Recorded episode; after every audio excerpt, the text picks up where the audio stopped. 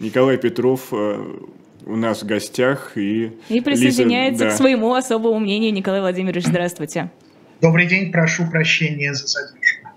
Эм, я, в общем-то, задам вам тот же вопрос, который задавал уже сейчас Никите, пока мы здесь вас ждали. Почему именно сейчас, я имею в виду ракетные обстрелы украинских городов? Почему этого не сделали раньше? Я думаю, что, по сути дела, осталось только э, две фазы продолжения этой войны, а в ситуации э, невозможности переломить, э, переломить все Э, обычным военным образом. Как мы видим, украинское контрнаступление развивается уже несколько недель.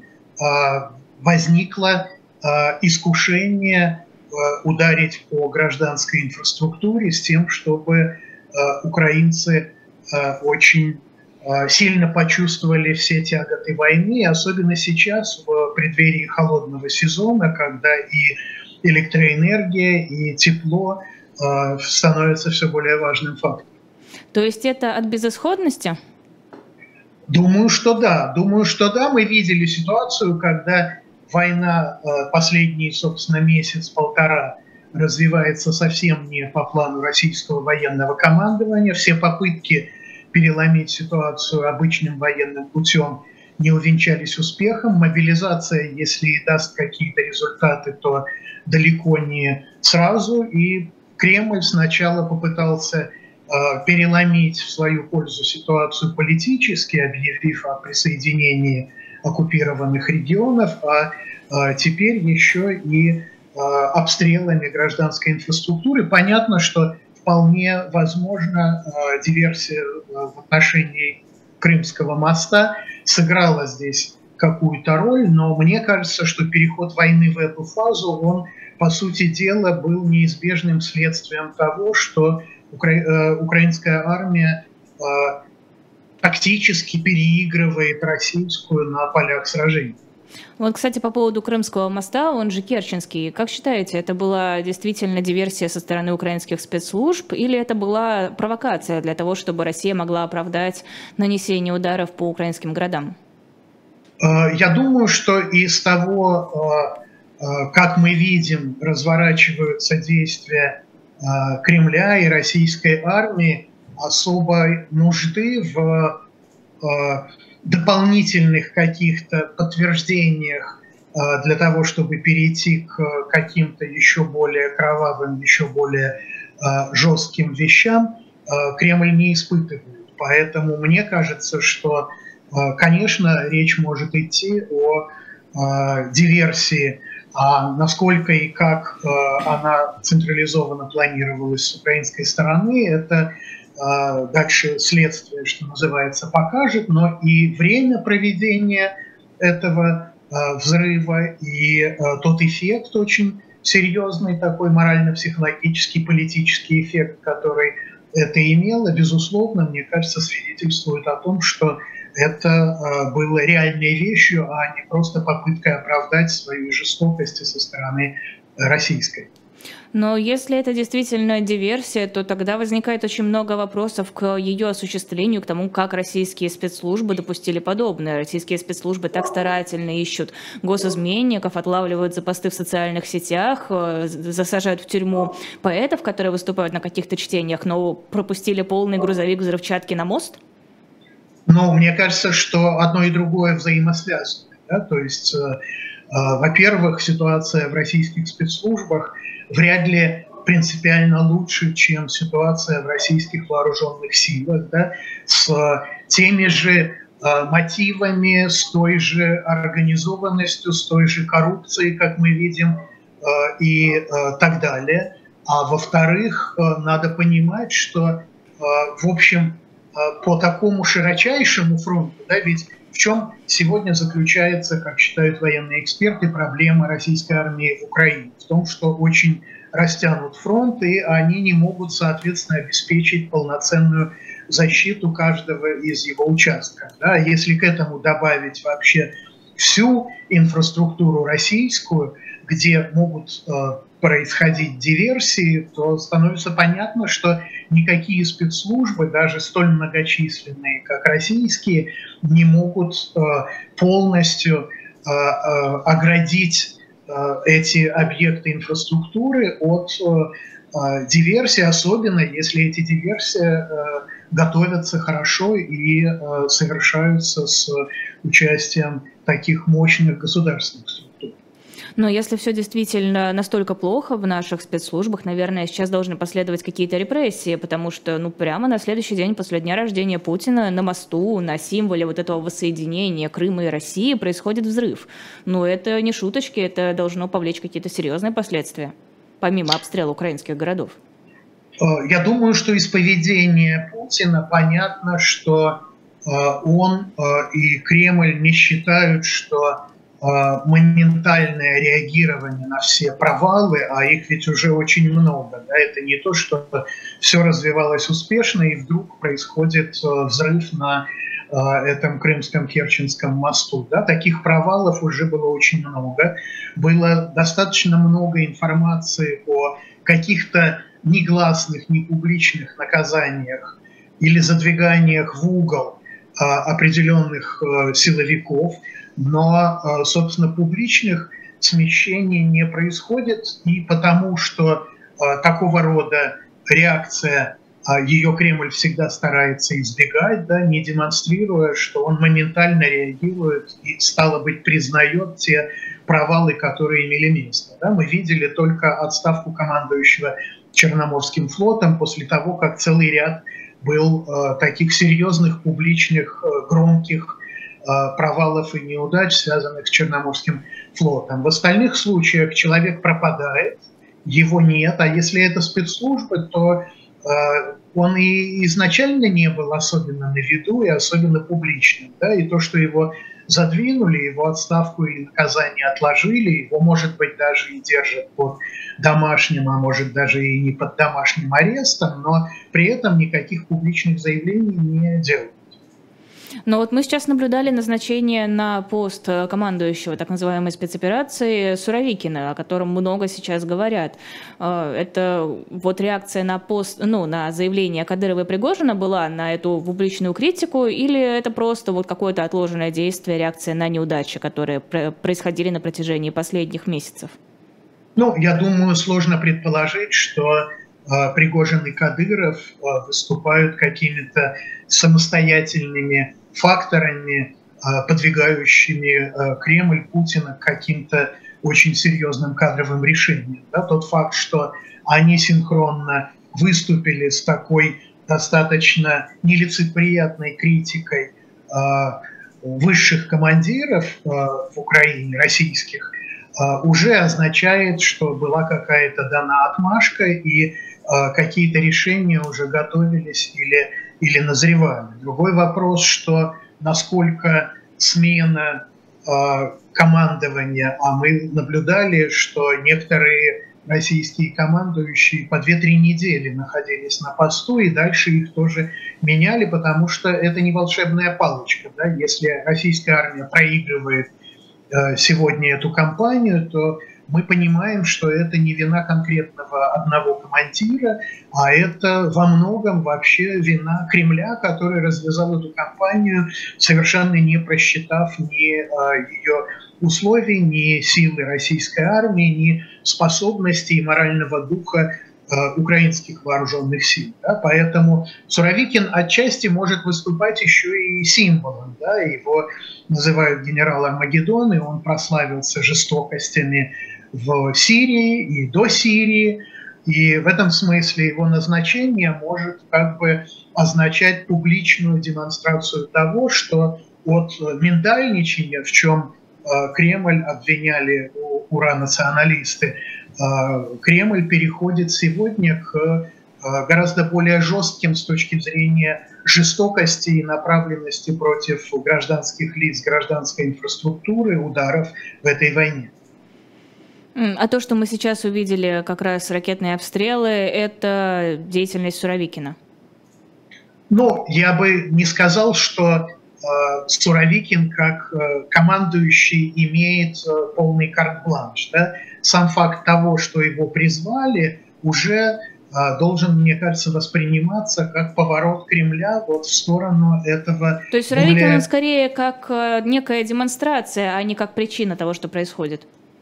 Да, и не только Суровикин. Да, когда приходит Кириенко на смену Володину, это не значит, что вся внутренняя политика меняется из-за личности первого заместителя главы администрации. Это значит, что а, первое лицо решает, что сегодня надо менять и подбирает исполнителя под те задачи, которые сегодня ставятся. А вот по поводу Кадырова и Пригожина, разве это не люди, которые действительно имеют сейчас определенное влияние, учитывая активность Кадырова в э, военном плане и то, что Пригожин официально уже признал, что он является, что он причастен к ЧВК Вагнера, который, ну, та информация, которую, в общем-то, он скрывал на протяжении многих лет и даже судился по этому поводу. Думаете, они просто рупоры Кремля, а не самостоятельные единицы? Нет, конечно, они самостоятельные единицы. Это какая-то такая немножко махновщина, да, когда военные действия ведет не только э, кадровая армия, но и отряды уголовников, и э, частная военная компания, и э, чеченские командиры и так далее. Но понятно, и что... Несовершеннолетние их, дети Кадырова. Да, но понятно, что их роль, она не э, принципиальна с точки зрения, я думаю, хода военных действий и посмотреть на пропорции, сколько их, сколько э, кадровых военных, но она принципиальна с той точки зрения, что имея прямые отношения с лидером страны и поощряясь лидером страны, да, ведь Кадыров только что получил звание генерал-полковника, они э, имеют возможность стоять в стороне, и вот те конфликты, которые у них часто были и раньше с руководством вооруженных сил, с генералами, командующими операцией, они становятся публичными, потому что их разрешает и позволяет это выводить в публичное пространство Кремль. Без Кремля этого бы ничего мы не увидели. А, то есть сейчас следует ждать, что Россия действительно перейдет к каким-то более жестким и жестоким действиям, учитывая и готовность проводить обстрелы, и увеличение числа российской армии за счет мобилизованных. Думаю, что да, и это проявление слабости, а не силы, это признание того, что обычным путем, э, противостоя украинской армии, э, российские войска не могут добиться тех задач, которые перед ними поставлены. Ну, проявление слабости звучит, конечно, очень хорошо, но вопрос, насколько успешными будут дальнейшие вот эти жестокие действия. Ну, это как оценивать успешность. Да? Конечно, а, бить по гражданским, бить по инфраструктуре. Это, а, наверное, часто бывает легче, а результат более демонстративен, а, чем если это касается, там, я не знаю, какого-то западного вооружения, которое передано украинским вооруженным силам. Да? Но с другой стороны, в отношении западного оружия Минобороны бесконечно Э, отчитывается о том, сколько там э, э, десятков новейших там гаубиц или американских хаймарсов и сколько тысяч человек украинских военных убиты в результате атак. Что касается инфраструктуры, то это гораздо более объективная вещь, где все видно. Вы взорвали мост или вы не взорвали мост, вы Э, разрушили электростанцию или не разрушили электростанцию. Но просто ведь э, Путина и всех остальных его приспешников сейчас вряд ли что-то может остановить, я имею в виду, кроме грубой силы. Но чего им бояться? Ну, будут они бомбить гражданскую инфраструктуру. Ну, скажет мир, ах, какой кошмар, вы негодяи террористы. И что? Ну, вряд ли НАТО начнет войну против России уже напрямую. Санкции, ну, мы, мы и так уже на первом месте по количеству введенных санкций, чего нам бояться. В этом смысле бояться нечего, и это, конечно, очень опасная ситуация, да, когда, когда уже лица никакого нет, и потери лица а, никто, никто не рискует. Но остается ведь еще и развитие военной операции, собственно, военной. Да? И мне кажется, что вот, собственно, те расчеты, которые делались, переломить общественное мнение с тем, чтобы там украинцы э, давили на свое руководство и говорили, будем э, замеряться теряя часть своих территорий, или чтобы в Западной Европе граждане тоже давили на свои правительства с тем, чтобы прекращать поддержку военную Украины. Вот этого всего до сих пор не получалось, и следует, наверное, ожидать, что сейчас, или, по крайней мере, быстро сейчас не получится. А тем временем украинские войска добиваются вполне ощутимых, вполне зримых и публичных побед, демонстрируя слабость э, той э, силы, угроза применения которых всегда использовалась Кремлем как козырная карта. Но все же мы наблюдали это все до того, как Россия начала проводить ракетные удары по вполне себе мирным территориям. Ну, насколько можно вообще в условиях нынешнего конфликта называть какие-то территории э, украинские мирными. Э, я все к чему веду. Будет ли сейчас Россия использовать тактику катка? Мы разбомбим вообще все, до чего сможем дотянуться, а потом пройдем по руинам и соберем, что там осталось. Я думаю, в морально-этическом плане ничего Кремль в этом смысле не останавливает. А Что останавливает, это ресурсы. И мы видим э, расчеты, по которым сегодня вот то преимущество по снарядам, которое позволяло российской армии устраивать такой огневой вал и проводить наступление или э, эффективно обороняться, этого преимущества нет. И вот та жестокость, которая может Э, по новой проявляться, а она ведь тоже полка о двух концах, она способствует тому, что те еще более э, современные, еще более продвинутые образцы вооружения, которые Запад Украине до сих пор не поставлял, и ПВО, это все будет поставляться в этом смысле.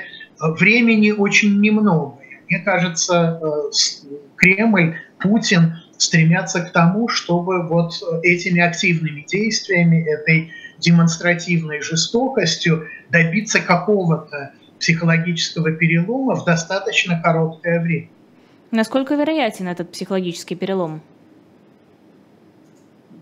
Мне кажется, сегодня никаких оснований э, думать о том, что он э, произойдет в ближайшее время, нет. Скорее приведет к э, ужесточению с украинской стороны, и это, собственно, мы до сих пор наблюдали. Да? Но э, время есть время, и в Западной Европе э, могут быть какие-то другие настроения, могут быть выборы, на которых те правительства, которые более активно помогали украинской стороне военным образом уходят, на их место могут приходить другие. То есть как бы Кремль э, ведет активно э, такую войну на истощение, полагая, что российский народ гораздо более терпелив и в этом смысле вынесет легче и дольше то, что другая сторона вынести не сможет. Но российский народ ведь действительно предельно терпелив и не проявляет каких-то а, явных активных признаков недовольства.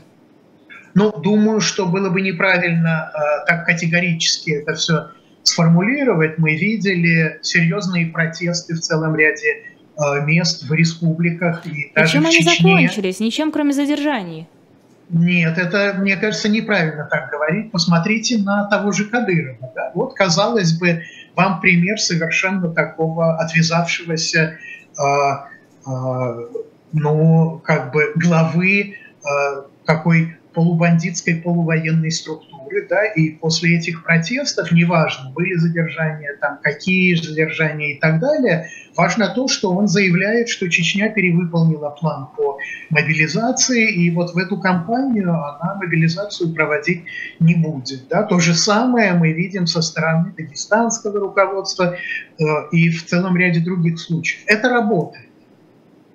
А, сегодня, когда Владимир Путин проводил совещание с членами Совбеза российского, не знаю, у меня был вполне, были вполне четкие ожидания. Я считала, что вот у нас была а, диверсия на этом мосту крымском, керченском, а, мы обстреляли украинские города, следовательно, сейчас либо объявят военное положение, либо контртеррористическую операцию, ну то есть ведут какой-то новый режим, а внезапно этого не произошло. Почему? Почему не меняется статус так называемой спецоперации?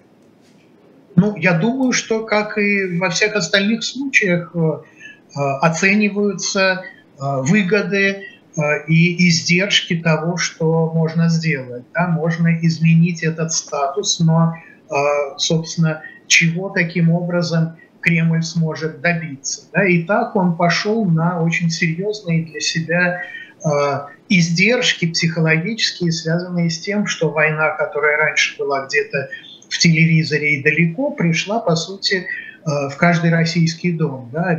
Объявлять э, военное положение – это… Ну, чтобы мешать уезжать потенциальным призывникам, например. Ну, я думаю, что какие-то вещи мы еще увидим, и увидим ужесточение, но э, Кремль, как, собственно, и в случае с вагнеровцами, да, предпочитает делать что-то, в том числе и нарушать все мыслимые законы Российской Федерации не э, публично и не декларативно. Да? Как уголовники могут попадать э, на войну, как им могут обещать помилование и так далее. Да? Вот то же самое можно делать без всякого объявления военного положения и без всякого как бы привлечения общественного внимания к каким-то шагам и объявлениям, заявлениям э, Кремля, просто подкручивая гайки, если это нужно. А какого подкручивания гаек можно сейчас ждать? Понятное дело, что прогнозы в нынешней ситуации, они максимально туманные и неопределенные, но тем не менее, на ваш взгляд, где именно и что могут сейчас подкрутить? Честно говоря, мне кажется, что везде, где что-то можно подкрутить, уже все Э, много раз э, подкручено и э, даже перекручено. Да? И здесь нет такой волшебной палочки у Кремля в руках, к счастью, в том числе и ядерного оружия, которое в этой роли может выступать, которое позволило бы быстро и резко кардинально изменить ситуацию в свою пользу. Да? И любое движение, в том числе мобилизация, она имеет и свои негативные последствия, и не только в плане общественных настроений, но и в плане демонстрации того, что ни режим, ни армия не способны проводить никакую серьезную системную какую-то операцию, такую большую, как мобилизация, а, в силу своей плохой, неэффективной организации. Да? И вот дальше возникает вопрос, где можно перегнуть палку так, что она э, ударит э, тебя э, своим другим, другим концом. Поэтому я думаю, что какие-то элементы ну, относительного рационализма, даже в условиях этой людоедской совершенно системы, они сохраняются. Эти элементы мешают объявлять какие-то меры, которые не могут быть реализованы. Да, вот это тоже очень важный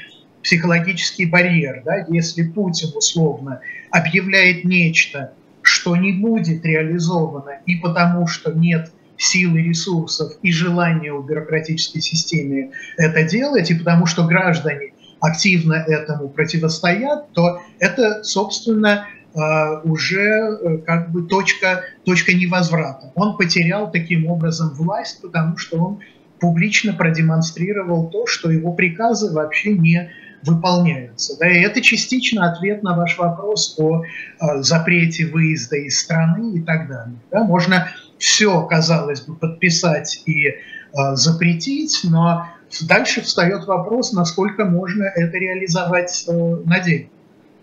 Но подождите, мы ведь и так наблюдаем, что какие-то указания Путина не выполняются, и в дальнейшем просто говорят, смотрите, это плохие бояре, которые не послушали хорошего царя, сейчас мы все быстренько исправим. Я имею в виду, например, а, то, что мобилизация, как оказалось, касается не только тех, кого а, Владимир Путин перечислил, а в принципе забирают внезапно людей самых разных категорий, с самыми разными проблемами по здоровью, не обращают внимания на бронь и так далее. То же самое, мне кажется, можно сделать и с границами. Вот Владимир Путин приказал закрыть границы, да, у нас вот в отдельных местах оказывается и коррупция, и все такое, но мы сейчас разберемся и никого выпускать не будут. Ну, здесь есть указания и указания, да, вот э, то, что вы привели в отношении того, что грибут, забирают всех и так далее, это не эксцессы, а это, в общем, системное действие, да, потому что есть разные части системы, одна на самом верху как бы объявляет мобилизацию и в принципе заинтересована в том, чтобы больших и публичных скандалов по этому поводу не возникало. Другая, там тот же военкомат отвечает за разнарядку, он должен подставить там тысячу человек. И если он поставит тысячу человек, но не тех, кого объявили изначально, это ему э, пожурят. А если он скажет тысячи нет, а есть сто, то это уже прямое несоответствие и невыполнение приказа. Да? И в этом смысле огромная проблема, которую мы раньше видели только в мирных условиях, а сегодня она в полной мере проявляется и в условиях военных, связанная с тем, что разные части системы, выполняя те команды, которые они получают, могут приводить к э, ну, контрпродуктивным результатам для системы в целом. Да? Системе в целом плохо, что сегодня банковских служащих, от которых зависит нормальное функционирование банковской системы, забирают на войну. Конечно, это плохо. Но каждый раз вмешаться и ручным образом это отрегулировать, система в состоянии, когда это единичный случай. А когда это массово, она этого ничего не может. Таким образом, она сама как бы подрывает корни э, какого-то более или менее устойчивого функционирования в условиях и санкций, и ведения войны в Украине.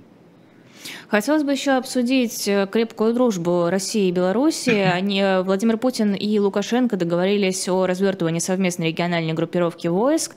А, об этом э, сам Лукашенко сказал на совещании по вопросам безопасности. Мы сейчас будем наблюдать, как Беларусь тоже станет использоваться как такой, не знаю, военный плацдарм, как союзник в специальной военной операции, так называемой. Ну, думаю, во-первых, что как военный плацдарм Беларусь уже использовалась. Почему? Она тоже во многом находится под очень серьезными санкциями. Другое дело, что белорусская армия э, публично э, отказалась э, участвовать в этой войне, и в этом смысле как бы Беларусь не является союзником, который вместе с э, российскими войсками участвует в военных преступлениях. Да? Они дали э, возможность российским военным через э, территорию Беларуси нападать на Украину, но они сами не присоединились к этому нападению. Но да? сейчас, Если видимо, мы... присоединятся. Думаю, что нет, потому что, посмотрите, Лукашенко Э, вообще в отношениях э, между Путиным и Лукашенко надо ждать каких-то конкретных действий, а не заявлений. Да? И странно было бы ожидать, что Лукашенко, который не признал ничего, что от него требовали или там, просили признать э, со стороны Кремля, ни старых там Абхазии, Южной Осетии, ни тем более там референдумов и присоединения к России украинских территорий, что он маневрируя и лавируя все время вот э, как бы на тонкой грани между э, превращением в э, полного изгоя для Запада и неполучением российской финансовой помощи умудряется все-таки какой-то баланс сохранять, трудно ожидать, что не сделав риторически то, чего от него так долго добивается Кремль, он сделает это, вляпавшись в войну и, и особенно сейчас, когда уже совершенно очевидно, что эта война развивается совсем не по тому сценарию, по которому ее планировал Кремль. Но подождите, разве можно увиливать бесконечно? Разве не появится в какой-то момент угол, в, который, в котором окажется Лукашенко, откуда некуда будет деться, кроме как начать э, действовать по указаниям Путина? А, ну, это продолжается уже 20 лет, и в этом смысле это может продолжаться бесконечно. То есть если это удавалось до сих пор, если ценой каких-то обещаний, таких не э, юридически обязывающих заявлений или демонстраций Лукашенко получал то, что он э, мог и хотел получить раньше, то почему мы будем ожидать, что сейчас он уже оказался загнанным в угол окончательно, тем более, что Россия очевидным образом э, становится слабее, и финансово и экономически гораздо менее привлекательной для Беларуси, чем это было раньше. Свободных средств для того, чтобы вкачивать их, поддерживая Лукашенко финансово, у Путина сегодня нет. То есть я правильно понимаю, что на Беларусь Путин все-таки может не рассчитывать? А насколько она ему нужна? Ну, вопрос, в каком качестве она а, нужна. В качестве союзника, да? в качестве военной помощи. Ну вот именно то, что она нужна в качестве, а, пусть и не а, такого полноценного союзника и соучастника, который делит с тобой вину за все военные преступления, но хотя бы в качестве такого нейтрально-доброжелательного соседа и территории, которую можно использовать в том числе и для э, вооруженных операций против Украины, она нужна. И на этом, конечно, э, Лукашенко и играет. И чем более изолирована Россия, э, тем более нужна ему Беларусь, как, по сути дела, единственный сегодня еще сохраняющий хотя бы в чем-то и хотя бы как-то э, некоторую публичную лояльность соседей. Как замечательно получается, какой хитрый Лукашенко. Вот все вокруг передерутся, он выйдет из воды сухим и э, получив максимальную для себя выгоду. Но он э, прекрасный эквилибрист и гениальный политик, который э, умудряется находиться у власти дольше, чем Путин, при этом не имея э, и не имев раньше тоже, в отличие от Путина, никаких э, ресурсов, которые как бы с неба падали и обеспечивали финансовое благосостояние. Да, да он замечателен, но опять-таки он лавирует, но э, этому лавированию тоже есть конец, и понятно, что как бы с концом российского политического режима э, позиции Беларуси, позиции Лукашенко, как бы он в последний момент не отрекался от всего этого, они тоже, в общем, окажутся подорванными окончательно но уже пару лет, по крайней мере, после провальных для себя выборов, он э, выжил. А, тут бывший советник Белого дома по национальной безопасности Джон Болтон э, назвал э, российского президента Владимира Путина законной военной целью для американских сил в случае принятия им решения о применении ядерного оружия. Насколько это серьезные угрозы, насколько серьезно к ней могут отнестись в Кремле? Мы уже видели официальные комментарии о том, что Владимир Путин надежно защищен, но все это, понятное дело, пустые слова. Ну, я думаю, что э, со стороны американской уже э, был целый ряд угроз, в том числе и не публичных, да, когда и действующий э, госсекретарь Блинкин э, и другие высшие руководители американские предупреждали Э, Кремль о тех последствиях, которые может э, иметь применение тактического ядерного оружия. И это более серьезная, по-видимому, вещь, чем просто то, что Путин будет законной целью. Да, Путин боится всего и вся, он максимально защищен, но понятно, что никакая защита престарелого диктатора, тем более слабеющего диктатора и демонстративно слабеющего диктатора, она не может быть абсолютной и не может служить ему гарантией. Другое дело, что обычно в таких случаях угроза исходит не столько со стороны, не столько из-за океана, сколько изнутри, со стороны тех э, еще недавних соратников, которые видят, что идут на дно и не хотят э, составлять компанию своему неудачливому в данном случае лидеру. Намечаются ли у нас вот такие соратники, которые не хотят идти на дно вместе с Владимиром Путиным и готовы для этого что-то сделать? Ну, я думаю, что на дно вообще никто не хочет идти. Ну, не хотеть вместе. можно пассивно, а можно, не знаю, искать спасательный круг или там заделывать дыру. Я думаю, что э, об этом не могут не думать э, все люди в российском э, политическом классе. Другое дело, что они как бы себя стараются максимально от всего этого э, изолировать, но степень их э, вины, степень их соучастия и то наказание, которое они понесут, это одно, а вот физическая э, смерть и э, как бы конец э, всего это немного другое. Да? И если мы можем говорить о том, что такой угрозы прямой консолидированным действием со стороны элиты в плане там осуществления государственных переворотов, смены власти и так далее – сегодня как-то не просматриваются, в том числе и потому, что режим так устроен, что сегодня вот этих механизмов консолидированного действия и даже способов согласования каких-то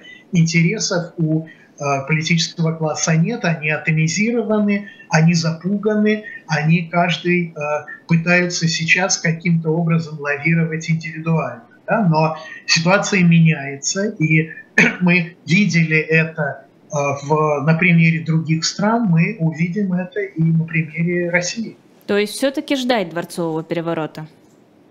Ну, дворцового переворота, я думаю, сегодня можно ждать не в плане того, что он вдруг произойдет как бы сегодня почти на пустом а месте а просто и радикально изменит ситуацию. Нет, а просто понимать, что э, и лояльность, и преданность – это все э, во многом функции э, того, как э, развивается политическая ситуация, и это все может меняться, и может меняться очень быстро. Да? Одно дело быть лояльным успешному лидеру, от которого ты целиком зависишь и которого ты боишься, а другое быть лояльным, идя на аутодафе вместе с этим лидером.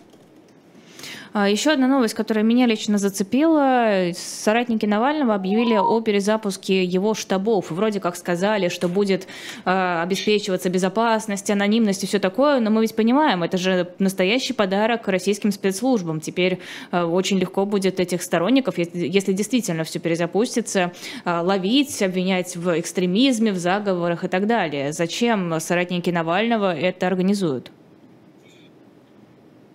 Мне кажется, что есть э, э, дилемма, да, она э, связана с тем, что делать вот в такой катастрофически развивающейся ситуации. Ожидать действительно, что там пауки в банке э, передерутся и на смену одному главному придет другой главный, который вряд ли в этой банке качественно и принципиально отличается от э, нынешнего, это одно, а обеспечивать какую-то, э, в том числе и не обязательно имеющую конкретные политические результаты в виде действия, но просто обстановку, атмосферу, которая показывает, что есть страна, есть Россия, помимо Путина, есть российские граждане, которые не просто категорически не согласны с тем, а, что от их имени а, делает Кремль, делают российские войска, но которые готовы этому каким-то образом а, противопоставить себя и как-то консолидироваться. Это очень важно. Я не вижу сегодня какого-то такого активного возможного действия в этом плане, но и постановка вопроса так, как э, он поставлен, и обсуждение его, и обсуждение того, что будет дальше, не что нам сделает там новый президент, который придет на смену старому, а что мы можем противопоставить вот этому всему сумасшествию и движению в полный тупик, это очень важно. А, просто важный момент, кстати, да, я э, напомню, что э, штабы Навального, сеть штабов Навального была внесена в список экстремистских организаций, до этого признана иностранным агентом, по мнению российских властей. Так вот, проблема в том, что, конечно, нет ничего плохого, чтобы люди, а, люди оппозиционно настроенные обсуждали какие-то дальнейшие действия, строили планы и так далее, но э, здесь неловкая ситуация, то те, кто объявляет о реорганизации штабов Навального, находятся преимущественно за границей, а если я правильно понимаю месседж, я, конечно, могу ошибаться, э, предлагают они тем, кто сейчас находится в России, организовываться в новые штабы Навального, и таким образом фактически их подставляют под удар. Здесь, в России, это максимально небезопасно. Ну, я думаю, что, во-первых, важно то, что сам Навальный первый принял этот вызов и находится совсем не за границей. А во-вторых, э, а что еще мы можем ожидать, э, если вот такого рода публичное заявление внутри страны, оно является уже уголовно наказуемым. Да? То есть э, другого варианта, собственно, и нет. А дальше возникает вопрос, и мне кажется, что структуры Навального э, много раз демонстрировали свое э, как бы внимание к безопасности своих, своих сторонников. Да? Дальше возникает вопрос, какую форму вот все это может приобретать. То есть сегодня никакого другого варианта быть не может. Да? Сегодня изнутри страны публично выступить с идеей восстановить деятельность этих штабов никто не может без того, чтобы на следующий день или даже в этот же день быть арестованным и сесть в тюрьму. Это все должно делаться откуда-то из относительно безопасного места. Да? А каким образом, давайте посмотрим. Ну хорошо, а что здесь могут делать эти самые штабы? Ну не на выборы же они пойдут в конце концов.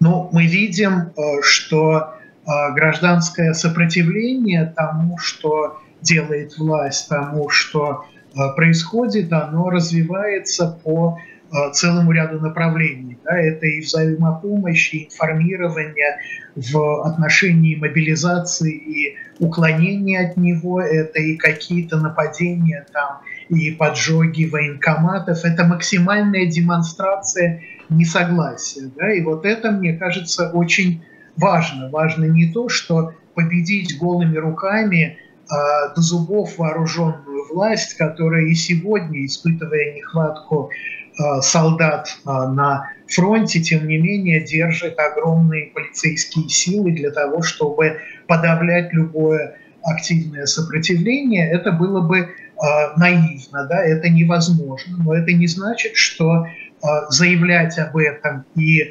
продумывать, как это было раньше всегда в действиях э, структур Навального, какие-то ходы, которые власть не предусмотрела и которые не связаны с тем, чтобы с голыми руками идти штурмовать э, Кремль, да, а которые связаны с какими-то формами сопротивления еще возможными, еще разрешенными. Да? Всегда в этом э, структуры Навального действовали очень э, креативно и предприимчиво, и уверен, что что-то они придумали и сегодня. А, я просто чуть-чуть, вот прежде чем мы будем завершать эфир, время уже подходит к концу, к сожалению, напомню для тех, кто нас слушает, мне кажется, что это важно, просто вне какой-то а, оценки того, что предлагают сторонники Навального, напоминаю, что сотрудничество со штабами может российскими властями расцениваться как участие в экстремистской организации, а это довольно существенный а, уголовный срок. Просто я хочу, чтобы наши зрители и слушатели были аккуратны. Пора заканчивать, к сожалению. Это было особое мнение Николая Петрова, несколько урезанное, к сожалению, так что вначале вы можете послушать моего коллегу Никиту Василенко, если вдруг вы смотрите нас не сначала. А, Николай Владимирович, спасибо огромное за участие в эфире. Спасибо вам. Да, я напоминаю, что нужно подписываться на YouTube-канал «Живой гвоздь», на телеграм-канал «Живой гвоздь», где мы выкладываем анонсы эфиров, сами эфиры, ссылки на них, а, ссылки на подкаст-платформы и так далее, а также на телеграм-канал «Эхо» и «Эхо новости». «Эхо новости» — это, соответственно, служба информации «Эхо Москвы», которая работает сейчас, а, конечно, не в прежнем режиме, но, во всяком случае, на прежнем уровне качества. Эхо Телеграм-канал «Эхо» — это просто место, где выкладывается всякая разная важная, интересная информация. Заходите обязательно на сайт «Эхо». А, там, правда, очень классно собираются разные мнения, разные точки зрения, расшифровки эфиров. Ну и, конечно, моя любовь — это приложение «Эхо», где можно спокойно а, слушать эфиры «Живого гвоздя», других YouTube-каналов бывших журналистов «Эхо Москвы». А, и делать это не в YouTube, где это крайне неудобно, сворачиваешь и все выключается, а просто в режиме онлайн. Включил на фоне и слушаешь. Спасибо огромное. Всего доброго.